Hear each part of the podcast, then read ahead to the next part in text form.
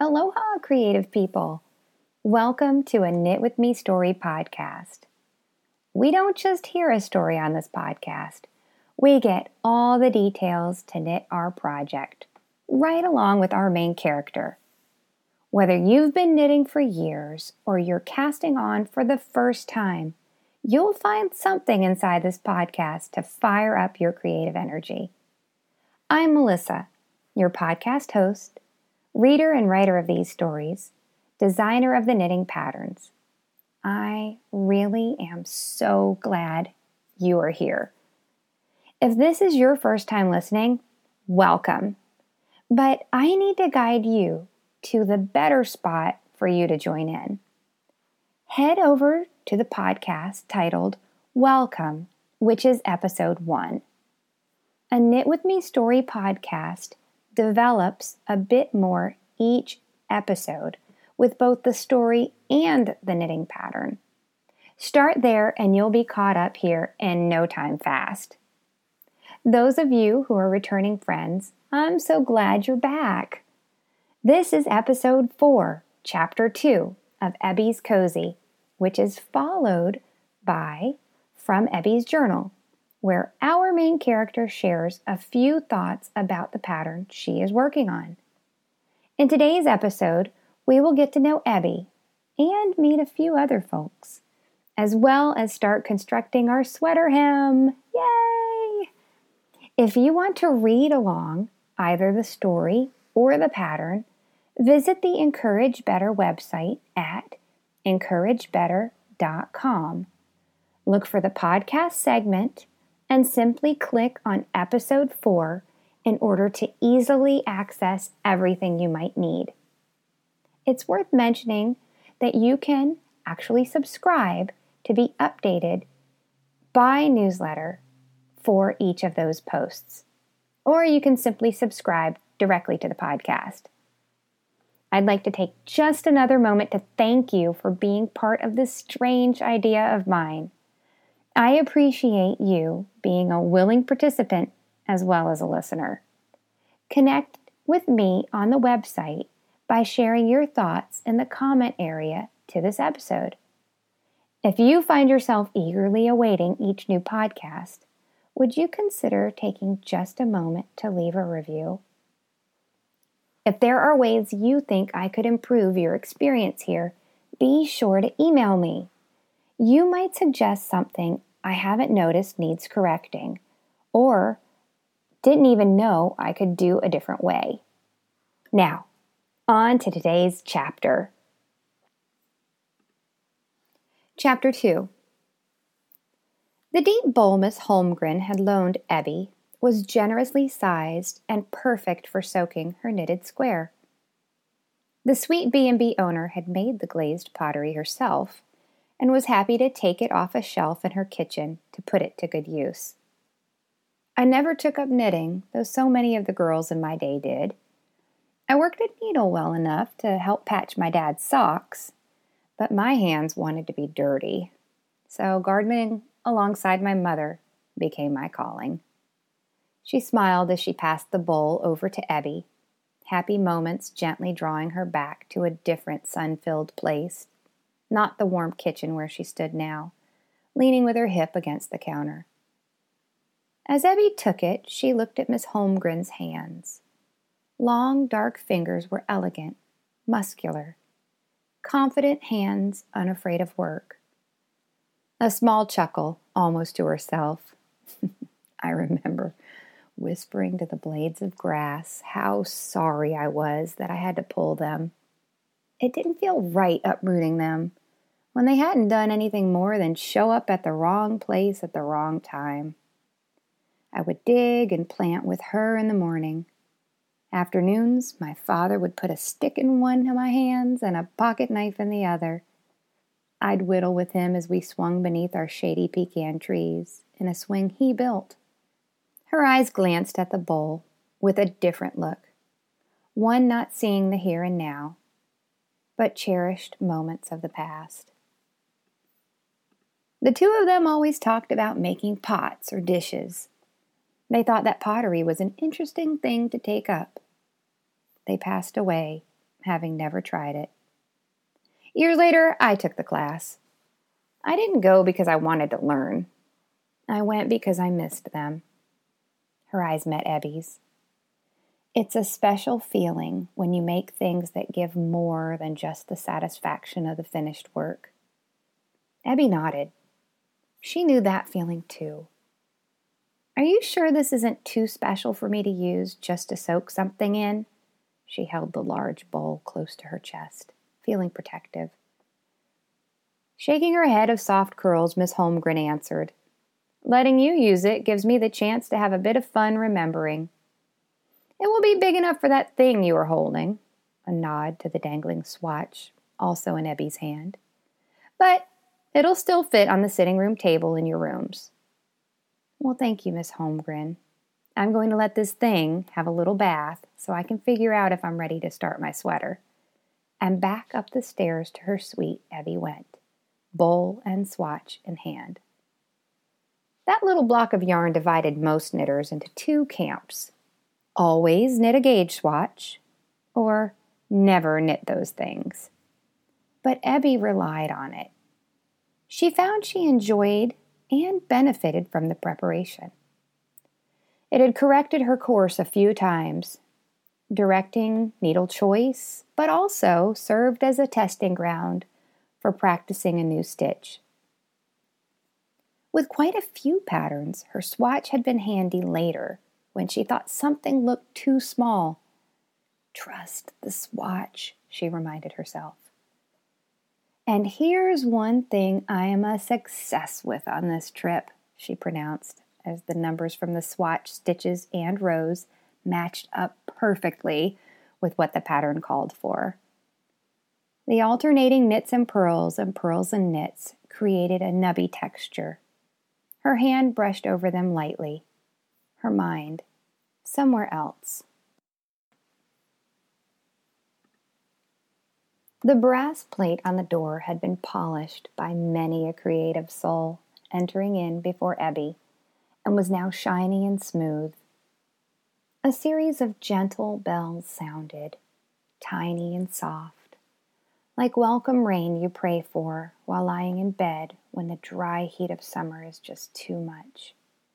She smiled, remembering those childhood summer nights. You could never be still enough to hide from the heat.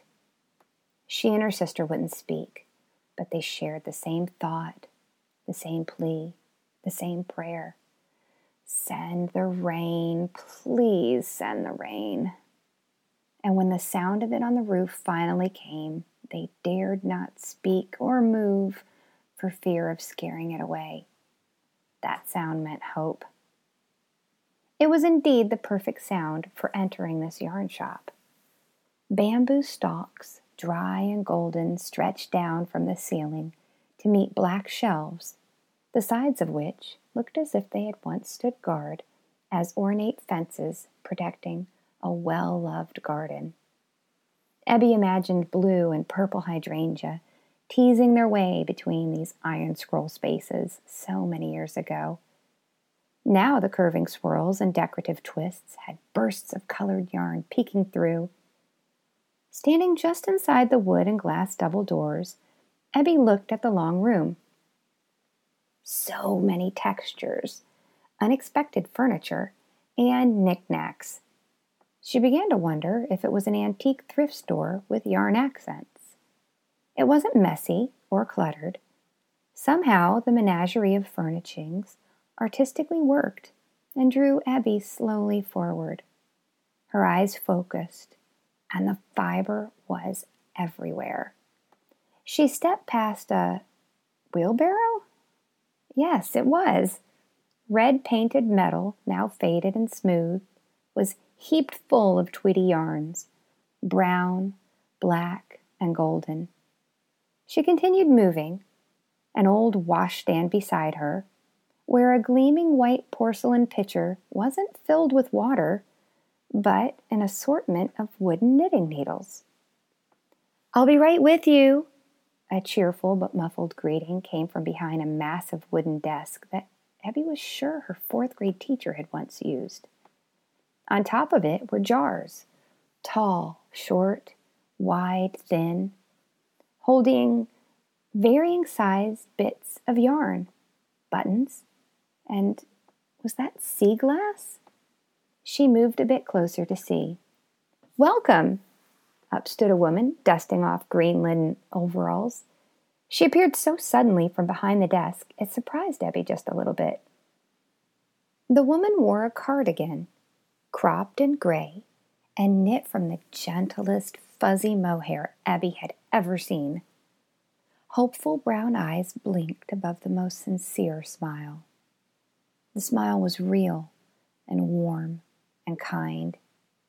Ebbie found it hard not to try smiling back, despite the tightness growing in her throat. The woman asked, So, are you here for a certain yarn or in need of a distraction? Ebbie started to cry. Walking towards the front door, the woman uncapped the dry erase marker hanging from a colorful strand of yarn. She wrote, back at 115 on the board, and turned it so passers by could see. A distraction it is, she said, and twisted the lock before turning back to Ebbie. From Ebbie's journal. I went back and forth, trying to commit to a cast on style. The pattern calls for tubular cast on. So off I went to find the YouTube tutorial that's been so helpful in the past to me. I seem to need a reminder each time I try this method. You'd think since I've done this cast on over and over for hats and sweaters, I would have it down, but I don't. Truth be told, the tubular cast on is quite lovely, but I did the swatch using a long tail cast on, and it works fine. I suppose I will have to see how easy casting on 87 stitches using the tubular will be. Update. I made it through the tubular cast on without too many issues. I just had to go slow and steady, especially working the first row. But I stand firm by my earlier assessment that the long tail is a fine alternative. Worked the hem as follows row 1 right side. Knit 1, repeat purl 1, knit 1 to end. Row 2, purl 1, repeat knit 1, purl 1 to end. Repeated rows 1 and 2, 6 total times, 12 rows.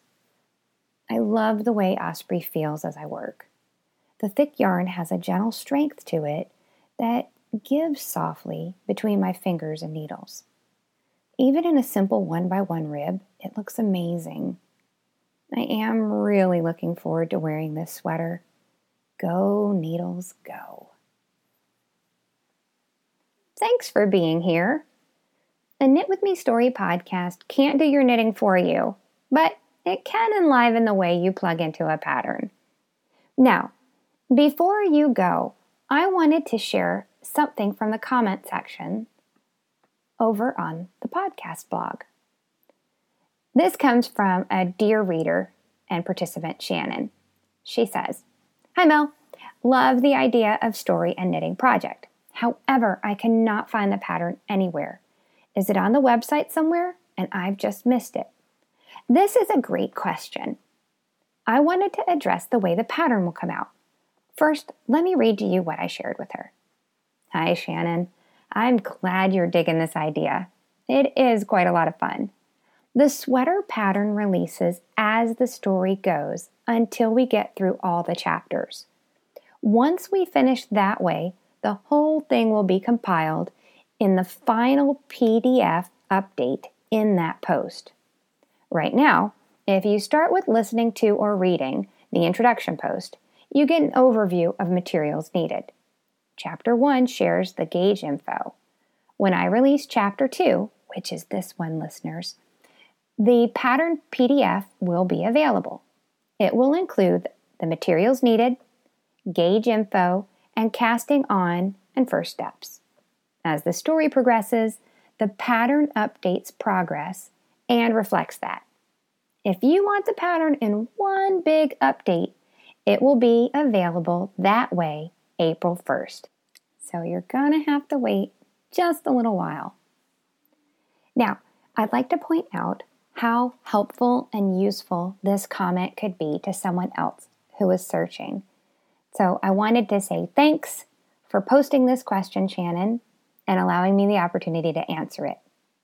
If you have questions, I really do encourage you to do the same. Head over to the podcast posting area and in the comments, ask away. You might be asking something that someone else needs to know the answer to. And you might have already answered their question. So, each time an episode airs, the pattern PDF will be updated to reflect the new pieces and the work that you do to advance your sweater. I hope you're enjoying it this way, and I hope you feel a real, true sense of accomplishment. Thanks again for joining me. I'm already looking forward to our next episode together. And until then, remember, you were created to create, and you are so valuable to the world.